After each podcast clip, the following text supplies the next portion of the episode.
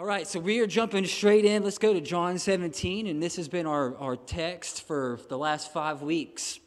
And so my, my plans were to, to go through this a little, um, a little bit faster, but there was so much in the first five verses. We spent the first four weeks in the first five verses. And John 17 is the longest recorded prayer of Jesus. And we know Jesus prayed. We know he prayed a lot, um, constantly. We, we, he was he would uh, disappear to a mountain to pray, or he would get on a boat in the middle of the Sea of Galilee to pray, but it was a part of his life. But we don't have a whole lot of transcripts on what he was praying about. But John 17, we have this incredible 26 verses of, of one of the final prayers of Jesus. It's known as his high priestly prayer. It comes right at the end of the upper room discourse where he's preparing his disciples for what's about to happen. And, and right after this prayer, he goes to the Garden of Gethsemane, and the plot to, uh, uh, you know, Passion Week and the plot for his life and, and the cross and everything that begins to happen happens right on the heels of this prayer. So it's broken up into three categories. The first five verses, he prays completely for himself, and that's where we spent the last four weeks, and incredible things in there. And so the next uh, part of this, this prayer is where Jesus begins to pray for his followers. And so I'm going to read it in its entirety. It's verses 6 through verse 19. And so Jesus has finished up praying for himself. Again, the, the theme in this prayer is the glory of God. That's his number one concern. That's his really his priority. He wanted to bring, he wanted to make his dad proud. He wanted to bring glory to God, his father. And so that's why we've titled this series Glory. And then he, he begins to pray now for those that are around him, his disciples. And he says, I've revealed you to those whom you gave me. Verse 6, John 17. Out of the world. They were yours, talking to God his Father. They were yours, but you gave them to me, and they have obeyed your word. Now they know that everything you have given me comes from you. For I gave them the words that you gave me, and they accepted them. They knew with certainty what is a disciple. A disciple is somebody that knows with certainty that I came from you. This is Jesus speaking to his Father, that, and that they believe that you sent me. I pray for them. Now, look at this. He, he pinpoints this. Verse 9. This is important. I pray for them. I'm not praying for the world, but for those that you have given me, for they are yours. And all that I have is yours, and all that you have is mine, and glory has come to me through them. I will remain in the world no longer, but they are going to still be in the world. And I am coming to you. Holy Father, protect them by the power of your name, the name that you gave me, so that they may be one as we are one. While I was with them, I protected them. I kept them safe by that name that you gave me. None has been lost except the one doomed to destruction. So that scripture would be fulfilled. He's talking about Judas, Judas there, who's listening to this prayer. Verse 13 I'm coming to you now, but I say these things while I'm still in the world, so that they may have the full measure of my joy within them. I've given them your word, and the world has hated them, for they are not of the world any more than I am of the world. My prayer is not that you take them out of the world, don't take them out of the trouble, but protect them in that trouble. Protect them from the evil one. They are not of the world, even as I am not of it. Sanctify them by the truth. Your word is truth. As you have sent me into the world, I have sent them into the world. And last verse, verse 19 For them I sanctify myself, that they too may be truly sanctified. All right, so that's that's some powerful stuff there. In this prayer, as Jesus begins to turn his focus to those that are around him, I want to really define who is he talking to. Because we know the disciples are listening, but sometimes we can, we can take, I mean, it would be easy to take these verses and really just say, well, this is for the disciples. This is for the 12. This is not for us. But I want to, I want to just kind of take your attention to who, who he's really speaking about. You know, in the moment, if we could go back to this time in history, 2,000 years ago, this, this happened. This prayer was prayed. The disciples, contextually, uh, and historically, this happened. And they were listening to Jesus praying, and they and John wrote down, you know, these 26 verses to give us this powerful prayer. But when he addresses the, the second half of this prayer, he doesn't necessarily address it to the disciples. He addresses it to the ones who he says the Father has given him. And he defines this by really one thing the ones that believe that he came from heaven, and the ones that have obeyed the word that he brought. And so he's talking to the disciples, but, but, but really, what is a disciple? I think a disciple, if there's one thing they all have in common, again, they came from many different backgrounds fisherman, tax collector, uh, you know, all these different backgrounds, all these different, uh, different communities of faith that they had come from, but they had one thing in common. Jesus would just walk up on them and say, Hey, I, I know you're fishing, Peter, but drop your nets and follow. Follow me. He did this over and over and over. You know, there was no, like, I mean, he would walk straight up to them, and, and, and, and it was like undeniably they couldn't not follow him. you know, they left jobs, they left careers, they left families, they left, they left everything to follow Jesus.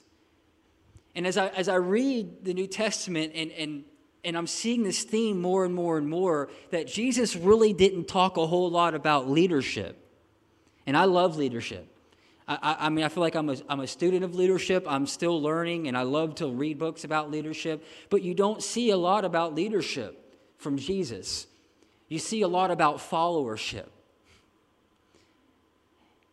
Because he took these men with all these different backgrounds and, and really not a whole lot of leadership skills up to that point. They weren't running these great businesses. They weren't, you know, these tycoons and, and, and you know, that they didn't have a lot of success in the world's view.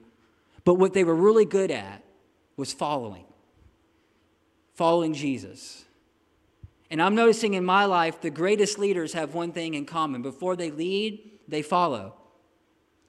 And Jesus constantly, over and over, he said, Hey, you want to be my, my disciple? Go through these six courses, learn how to lead, and then follow me. No, he says, take up your cross and just come, just, just do your best that you can do to follow after me and my model and what I'm living in front of you. And so followership, I think, is what, is what makes a person a disciple. It's, it's, it's I've laid my life down, I've laid my will down, and I'm going to follow after this, this Jesus. I'm going to follow after this, this something has happened to my life, this new, this new thing has come into my life, and now I'm, I'm dedicating my life to that. And the greatest leaders, they all do this. The greatest leaders are, are, are first their followers. And in that day, if we could go back 2,000 years ago, it was, it was very different than it is today. You know, we go to school and we, and that's very important to go to school, but they didn't really learn in, in, in rows. They learned from, you know, it, was more of, a, of a, a style where you had a mentor, you had a rabbi, you had someone that you followed for years and, and, and you it was more of a caste system. If so it, you learned from that person and that whatever they did and then eventually they handed it over to you. And, and jesus that was the model that was the approach he took. It wasn't like this hey i need you to um, you know complete these courses. It was just follow me and do it how i do it. Paul said the same thing follow me as i follow christ. And so there's this there's this element of followership here and, I love this because it lets me know that Jesus, that, that God never really expected us to be in charge of our own life. I think that's where most of the anxiety comes from for me. When I try to control things that I'm not supposed to be trying to control, right? Anybody else? And he says, just, just, just, you know, take all that off. I know you got decisions you need to make, you've got things you need to do, but if you can just, if you can get this one thing right, I'm going to follow after God with all my heart. He says all these other decision, decisions will fall in line. It's, it's this followership. And so within this, this, these few verses, there's, there's three requests. And I believe there's one reason why Jesus is praying this prayer. And it may surprise you. Three requests he makes for his disciples, he makes for us. So if you're trying to follow Jesus, if you're here and you've never been to church in your life, and you just decided to check it out, this is for you because you're seeking. If you're here and you've been serving Jesus for 57 years, I think this is for you. because if you're if you are still serving him, you're still trying to follow him. You're still trying to figure this whole thing out, right? You're still trying to, to just learn more. You know, Paul said that I may know him. Like it was the it was the goal of his life to behold the glory of God and then to and then to to to reflect that glory. And so if that's you, these these are for you. And this is what Jesus prayed for those who were trying to follow after him. There were three things that were very important to him. Three requests that he made. The first thing that, that we see right out of the gate is he prays, Father, protect them. Because he knew he was sending them into dangerous territory. He knew that he was sending them into a world that was light and darkness. He was sending them into a, a battle that has been raging before we ever existed and will continue to rage when we're gone. John Eldredge says it like this that we were born into a world at war. That, that we, you know, a lot of times we, we, want, we want the life to come at us like a math equation and we try to solve it, but life comes to us like a story. And we get a chapter at a time. And it's like the more we get into this book that we call our life, the more it begins to make sense. But at the beginning, it makes no sense. At the beginning, it just comes to us, and, and but we realize I don't have to convince people that evil exists.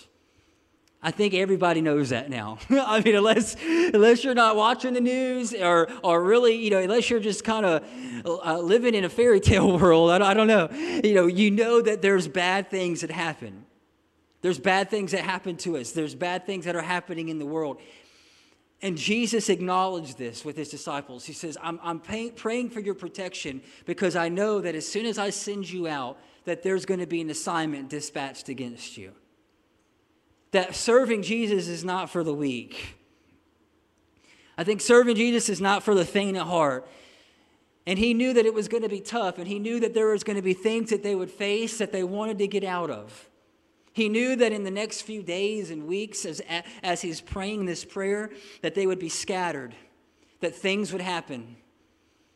Jordan Peterson, I, I like to read some of his books. He's more of a philosopher. But in one of his first books, he talks about, he, he kind of deconstructs the Garden of Eden. And he talks about good and evil. I love it. I think it's, it's really, there's a lot of good stuff in there. But one of the things he says is that in every garden, there's a snake.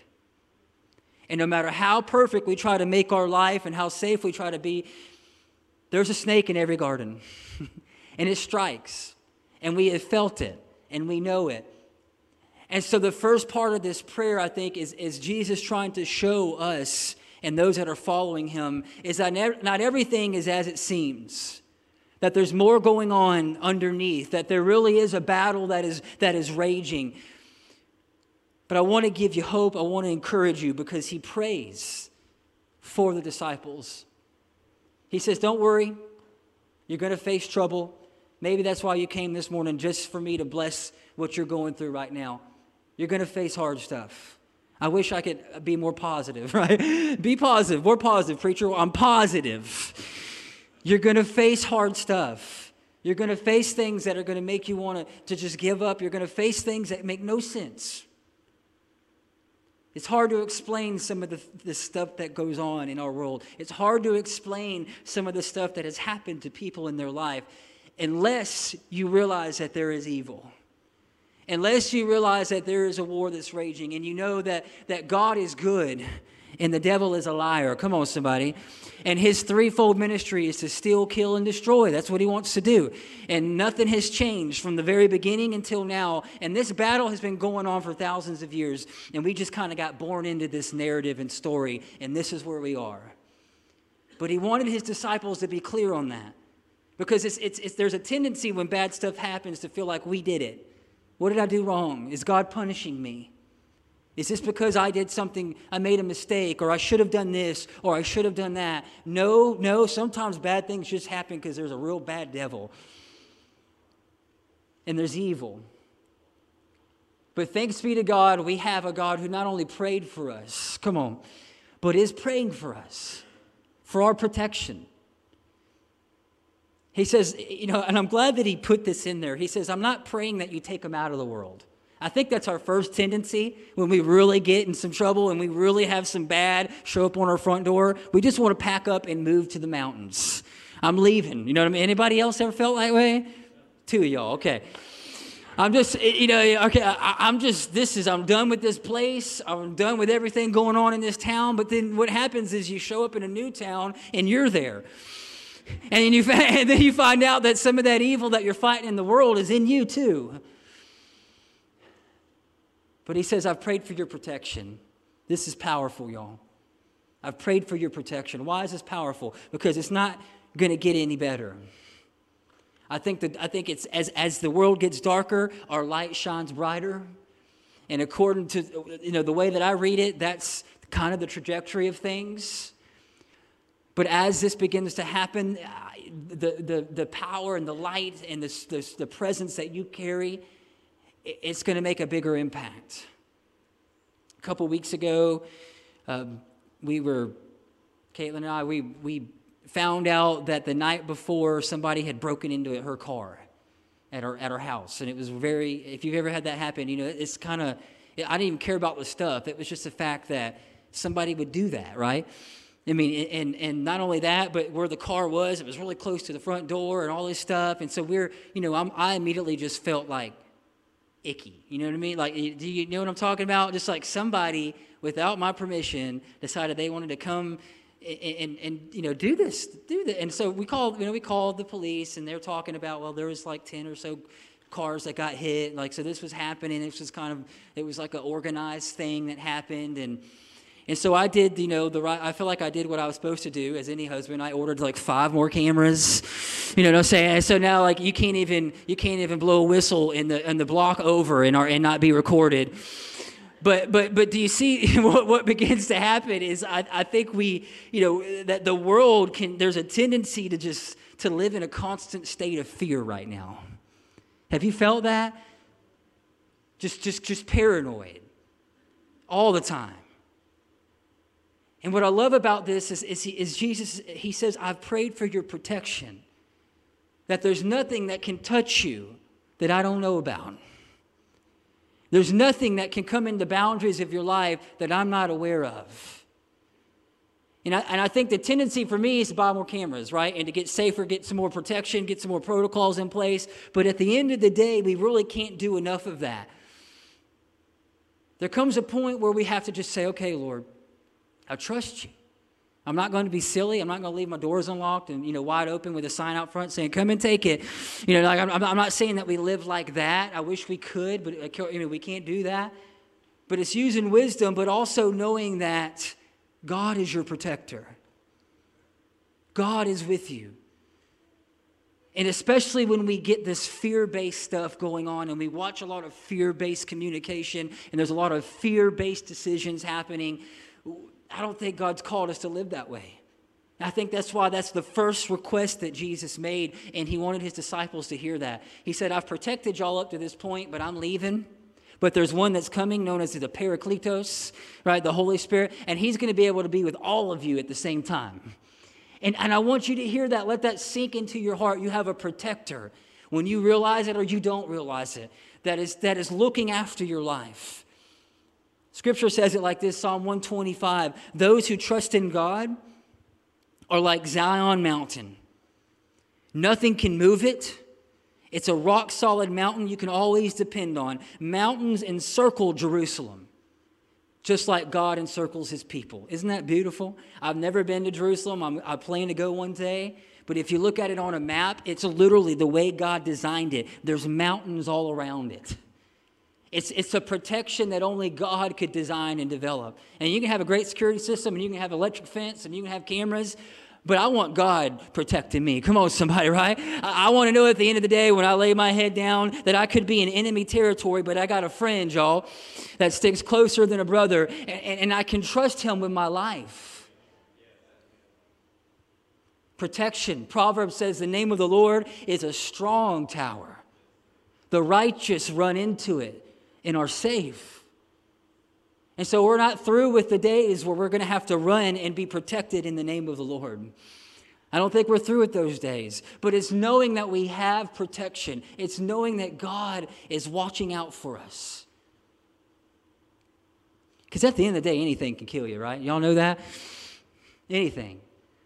Last year, I was getting ready to do a, a funeral, and I was with the family, and we were about to come out, and and I was talking with the funeral director who, who had been there for a long time 30 something years. He had been um, doing that.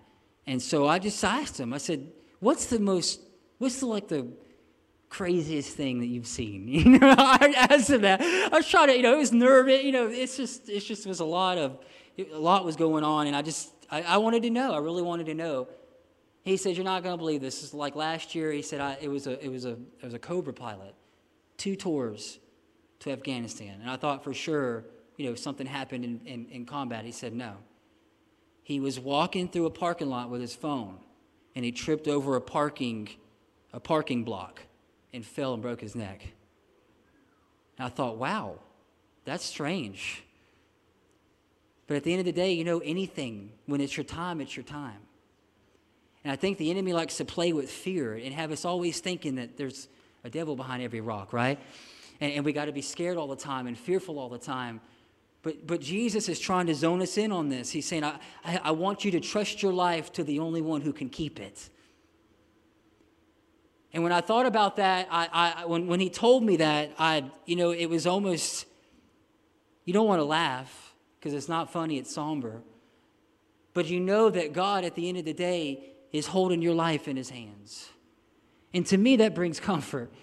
To me, that brings peace because I know I'm a little crazy and I do stupid stuff. You know, like, I mean, I, I, I definitely have that tendency. But to know that we can trust our life to a good God who is faithful. Come on, somebody. To, to know that we can trust our life when He calls us into dangerous places when He calls us to do dangerous things, and He calls us to leave our comfort zone, and He calls us to leave what we know as, as security, we know we have a God who's protecting us. He prays, protect Him, Lord. Keep Him safe. The second thing He, he prays, the second request He makes, is He says, keep them together. Keep them in unity. He prays for their unity between this relationship with God, and then He prays for unity here. And, i am finding that, that this unity right here is quite a struggle to keep. Have you noticed that? Especially in churches. Have you ever, have you ever noticed, have you, have you ever got into a spat with somebody at a church? Don't raise your hand. I'll never, this evangelist came and preached at a church that I was going to about 15 years ago, and awesome preacher. I'll never forget, he, he was preaching about unity and how important unity is in, in the church. And he, and he said the devil fights the church in two ways primarily the outside, from the outside through persecution, which we don't have really in this country, and from the inside through envy and strife and gossip and bitterness. And Jesus brings this up in his final prayer with the disciples listening because he knew about the he knew about the water the water cooler conversations. He knew that Peter, James and John they were fighting about who's going to get the best seat, who's going to be on his right hand and who's going to be on his left hand. So there was this this kind of rallying for position and titles and there was some fighting happening. And, and, and Jesus prayed that they would stay together. Why is that important? A house divided against itself cannot stand. We all know that. In relationships and in business, where there's dysfunction, where there's disunity, there's always dysfunction. When I can't get along with my boss, there's problems. When he can't get along with his boss, there's problems, right? When I can't get along with my spouse, there's problems. When I can't get along with the people in my life, my friends, and so this unity, when there's when there's unity, something special begins to happen, specifically within the church. I think that's why that there's so much that happens. There's so many, you know, there's there's there's offense, things that just happen to us that just try to drive us out of church, away from the and it's not so much about the building as it is the people. I don't think it has very little to do with the building. It has everything to do with the relationships. And we need each other. And Jesus knew this with his disciples. He knew that the serpent was going to strike. He knew that what was coming was going to break their, them apart relationally in some aspects. And he says, I'm praying for unity. I'm praying that y'all can stay together even in persecution. Psalm 133 says it like this how good and how pleasant it is when people dwell together in unity. Those who trust in God and live together in unity, it's like the precious oil that poured on the head, running down the beard from Aaron's beard, down on the collar of his robe. I want you to picture this. It's like the dew of Hermon falling on Mount Zion. For where there's unity, the Lord commands a blessing, bestows a blessing, even life forevermore. Now, this psalm is a, is, a, is a picture, I believe, of the anointing. It's God's Spirit and what begins to happen when we come together. And, and I think it happens every single week when we come together. It's like God's way of saying, in the Old Testament, this was a picture of how the, the, the priest would anoint another high priest. And so they would take about five, like literally five quarts of oil.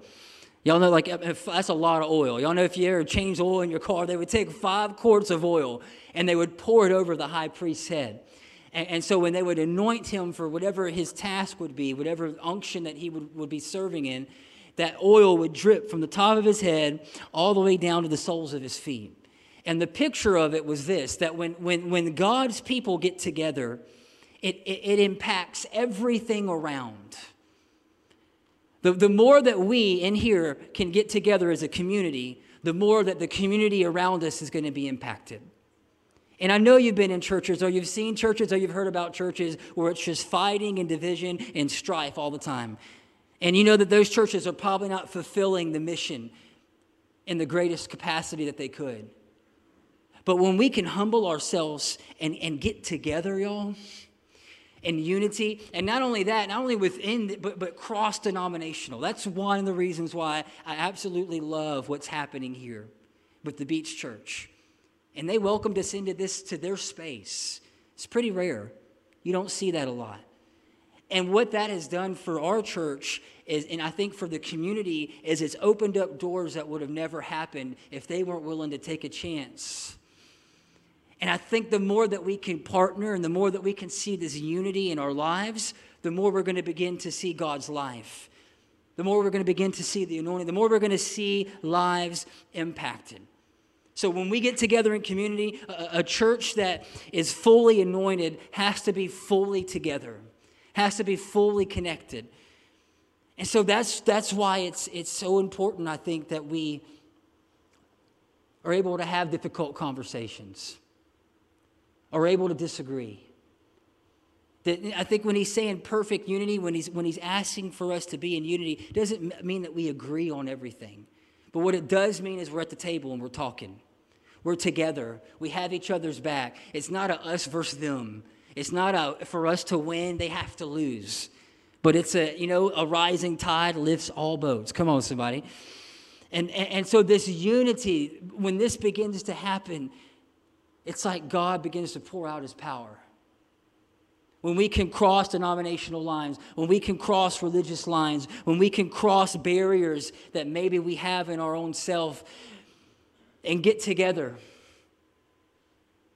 And the disciples, this was so important to Jesus that he brought it up in his last prayer, and he knew that this was going to be a challenge for them, and I think it's still a challenge in the 21st century.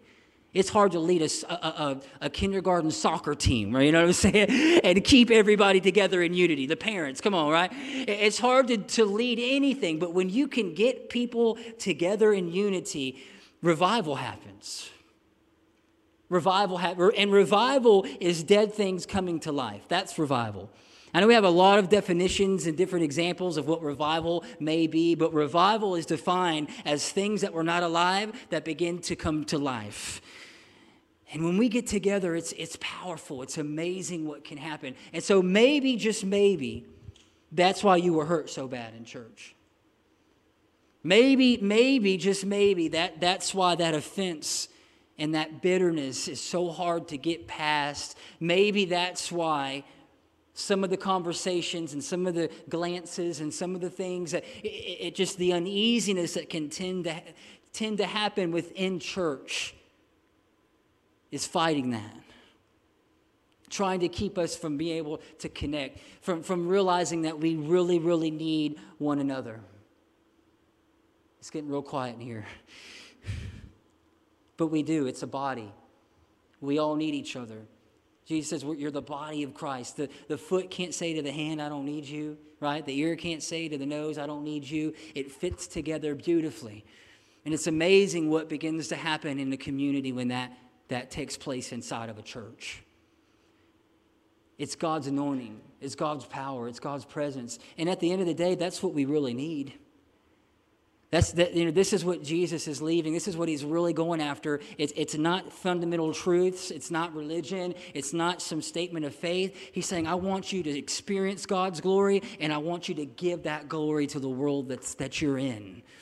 And I want them to experience that glory. And the more that we can get together, the more that begins to happen. And here's the third one the third request that he makes. He asks for them to get together in unity, he, he asks for their protection, and then he asks for one other thing. He says, Lord, talking to his father, sanctify them. Sanctify them. Set them apart is really what that means. Sanctify them from the world. And so there's this calling here. There's this, this clear indicator that Jesus is saying, and, and, he's, and I think he's speaking it to us as well. That the, the, the more that we follow him, the less at home we're going to be in this world. And I'm not talking about the world itself, as, I'm, as much as I'm talking about the system of the world and the way that the world works and the way that the kingdom works. You know, he, he introduced this new idea about this kingdom of God. Nobody knew what it was, but he kept saying the kingdom of this world is kind of the opposite of the kingdom of God. And, and that the more that we begin to follow Jesus, the more that we're going to see that it's kind of the opposite of the way that the world works. The world says the more people you have working for you, the more successful you are. Jesus says the more people you are serving, the more successful you are. The world says the more stuff you can accumulate, the more successful you are. Jesus says the more stuff that you can give away, the more successful you are. And, and, and there's this thing, uh, this separation that begins to happen. And we know that we're, it's the, uh, the, the old timer said that we're in the world, but we're not of the world. We're sojourners, right? We're, we're on a journey, we're passing through. And the longer that we stay and the more that we follow, I think, the, Jesus, the more we're going to begin to feel a little bit uneasy here. The more that we're going to have treasure on the other side. the more that we're going to begin looking towards that heavenly home. The more that we're going to begin looking towards what's to come, what's in the future. And it's not really so much about this earth, but it's about what's going to happen afterwards. It's about the life that, that comes after this life. And I think Jesus constantly reminded people of that. He was always turning their heads, like, you know, they, they really wanted to focus internally and what was happening to them. And he would kind of turn their heads outwards and say, no, there's more to it than just what you're facing. There's more to it than what you're just than what you're you're feeling. And so he prayed for their, their sanctity. He prayed for them to be set apart. He didn't pray for their happiness. He didn't pray for them to get a bunch of stuff. He says, he says, I want you, I want the world to know that you are my people. And that's going to come through making some decisions to separate yourself from things in your life that maybe you couldn't do previously. There's going to be this call of separation. I think every person has felt that. I think every person, as we begin to follow Christ, we're going to begin to see things in our life that we know we need, we need to probably get rid of that. It's kind of the potter and the clay, right? He picks up the clay. Jeremiah talks about it beautifully he picks up the clay and then he, he begins to pick out the imperfections because he knows that that stuff's got to come out before it gets put in the oven, right? so it gets even better. But but but he there is this separation that happens, and I don't want you to see it as bad. I want you to see it as good. That God does that in order so that He can begin to bless our life. That God does that because He He's like, you know, I think there's this this thing with influence. It's really hard to influence people that you're exactly like. And he says, I don't want you to be like the world, I want you to influence the world. That, that the church at its highest capacity, at our highest level, we're not being influenced, we are influencing. And so there's going to be this call to do things differently. There's going to be, I'm, I'm sure, some uncomfortable things that begin to happen in your life because you can't do business the way that everybody you see in your marketplace doing business. You don't like cutting corners.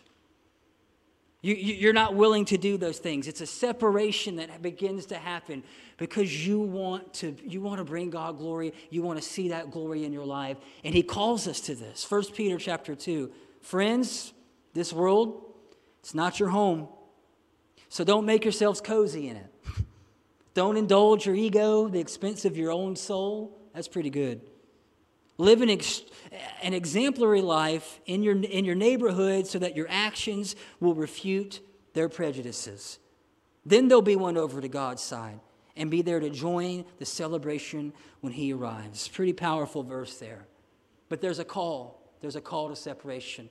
And now here's the last thing, and this is really, where, really what I wanted to, to give you this morning, is the reason for this prayer. And I don't, and it may not be what you thought it was. It was not what I thought it was. So he, he makes requests protect, protect him. Jesus is praying for you and your family right now. In the very end of that verse, you know, verse 21, 22 of John 17, not only did he pray for the disciples, but he's actively praying for us. That brings me comfort. He prayed for your unity. So know you have an advocate that's trying to work the relationships out in your life, the ones that you need, that you have an advocate in God who wants your relationships to be life giving, that wants your church experience to be life giving. He prays for their separation, but then he, I want to just read it to you.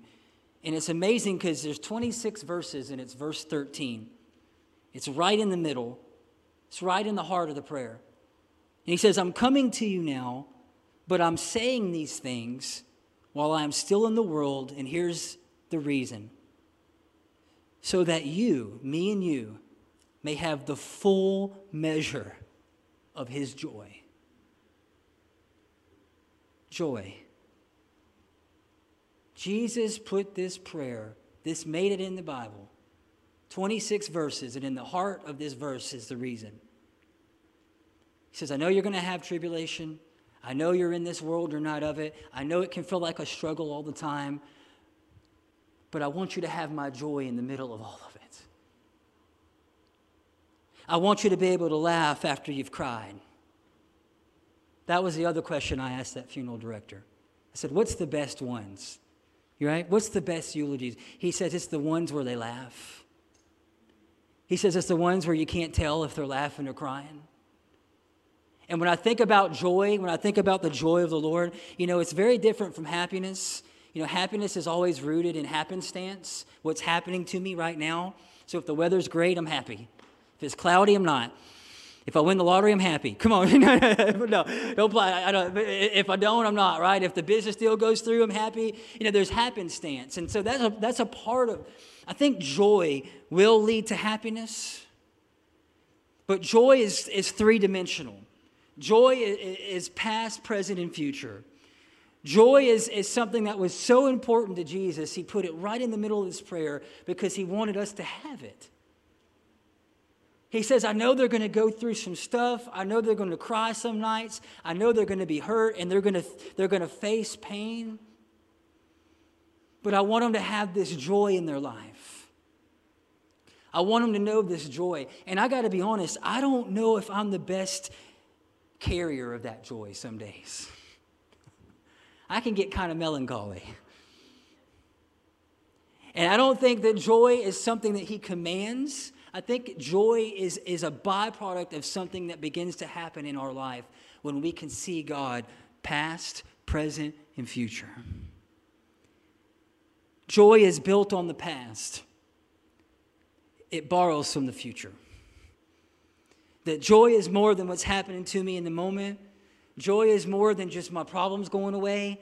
Joy is more than just the pain that I'm feeling right now being dealt with, whatever that pain may be. But, but there's this joy that reaches beyond the greatest pain and the darkness and the things that we are going to have to experience and face. It, comes right there in the middle of it and meets us in those places. I think it's what truly separates us from the world.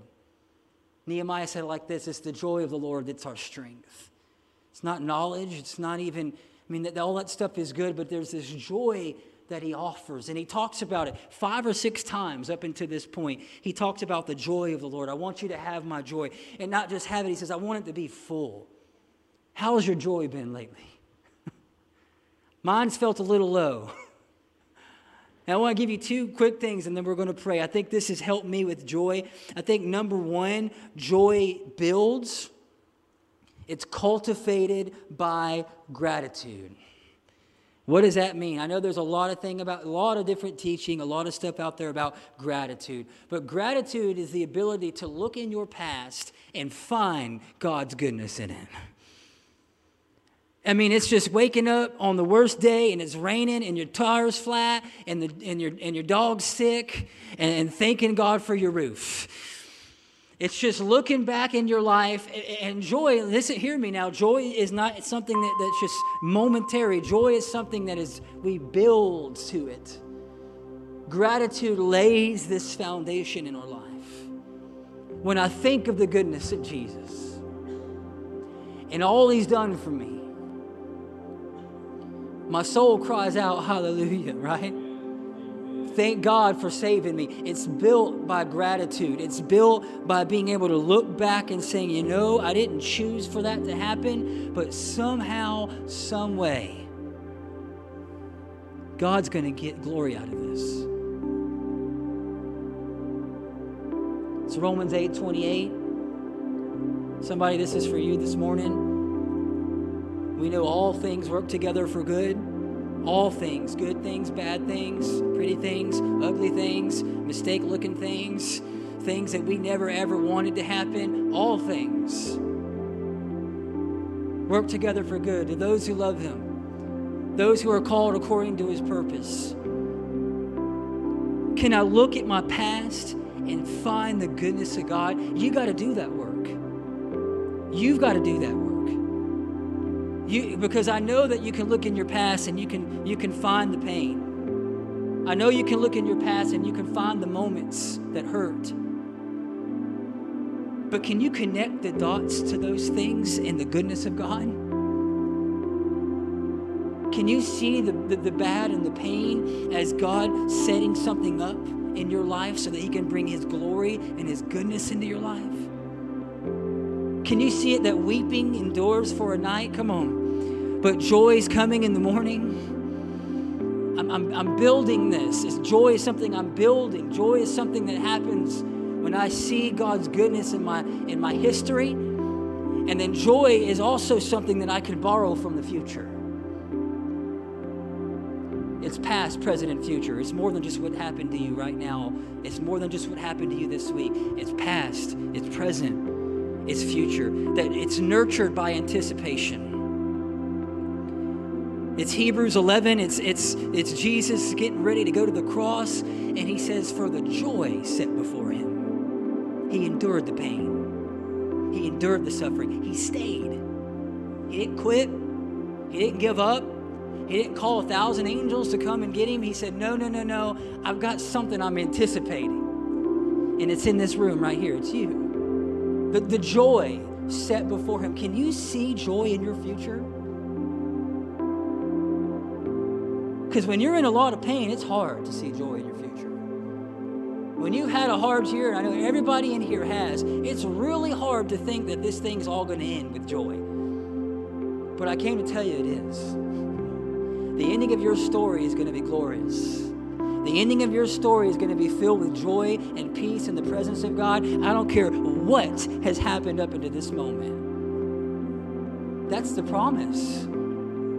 That's the joy. That's really what he wanted his disciples to see and experience and know that when their, when families got broken apart and they lost their jobs and they lost the whole world didn't respect them. They wanted them gone. He says, I just want you to have this joy that comes from another world. This joy that can turn weeping into dancing. I don't know how it happens. I wish I could give you the formula for joy. I don't think it exists. I think joy is the presence of God. I think joy is Him. I, I think joy is, is, is when He begins to move, and, and, and, and it's when I can look back at my life, as crazy and hard as it may be, and say, you know what? It was good that I was afflicted. It was good that I went through that stuff back there. Job said that. It, it was, Job, I mean, he went through a lot, y'all. He lost everything. And God gave him double for his trouble. But in the middle of it, after he had come through it, he was able to look back and say, you know what? I lost some stuff back here, but I gained a whole lot more up here. That's where you're heading. We have to believe this. You have to, I mean, the, you experiencing joy right now has a lot to do with how you think your life is going to end and where you're heading. And I want you to know you're heading to a glorious place. A place full of joy where there's no more tears. The streets are paved with gold. It says that God has kept every tear you've ever cried in your life. And He's going to pour those tears out in a moment. And all this stuff that you're facing right now, you know what the word apocalypse means? It's in the Bible. It feels like we're kind of in an apocalypse sometimes. It means unveiling. It's this, it's it's oftentimes it's the stuff we don't like and want that unveils the joy and the goodness of God. I'm praying for that. Jesus wants you to experience that, that joy. I want you to have it. I want to have it. Some mornings I wish that I could just open up the fridge and drink some joy juice. They don't sell it. Well, maybe they do, but it's, it's the wrong kind of joy, y'all, okay? wrong, wrong, wrong kind of joy. It's, uh, that's, I mean, it, John Piper says that every Christian should be, he calls it Christian hedonists, that we should seek to find pleasure and joy in God. There's nothing wrong with seeking pleasure and joy, it's where you're doing it. Because the world offers pleasure and joy every day. It sells. It's on billboards, it's beeping on your phone every minute. Somebody's trying to sell you pleasure and joy. But only God can say, Taste and see that the Lord is good. And you may have tasted some other places and ate at some other tables. But when you come to the table of the Lord, you can't go anywhere else because you know it's a joy it's it's a peace it's it's it's something that the world can't give you and the world can't take it away. Let's pray together. Father we just thank you. We thank you for this the joy that you offer every christian every follower. Not only that you prayed that we would have this joy and that we would be overflowing with this joy I pray for that joy in our lives. God, I pray that we would be a, a joyful church. I pray that we would be a joyful people. I pray that we can look out, God, and see every silver lining in the gray clouds. I pray that we can look back in our life and see your goodness, and that we can look forward into our future and see that the sun is rising. As dark as it may be, that joy is coming that the story doesn't end here, that as we go deeper and deeper into this and chapter by chapter, it begins to make sense. But I, I just pray for even in this moment now. C.S. Lewis said he was surprised by joy. That joy is the serious business of heaven. And so, God, we've come to do business this morning. Let us receive that joy. Let us have that joy, not just while we're here, but tomorrow morning when we wake up and go to work. Let us have that joy. When we wake up and go to school, let us have that joy. When we have that appointment this week that we have been so afraid of, give us joy walking into it. Let us know, God. Remind us of your goodness. Remind us of your faithfulness. Remind us, Lord, that every moment that you're, you're keeping us, you're sustaining us, you're protecting us. You're keeping us together. This isn't something that we have to do on our own. You're keeping us together. You're setting us apart in this world so we can influence the world. God, we take joy in that. We thank you. We give you all the praise. It's in Jesus' name. Everybody said, Amen.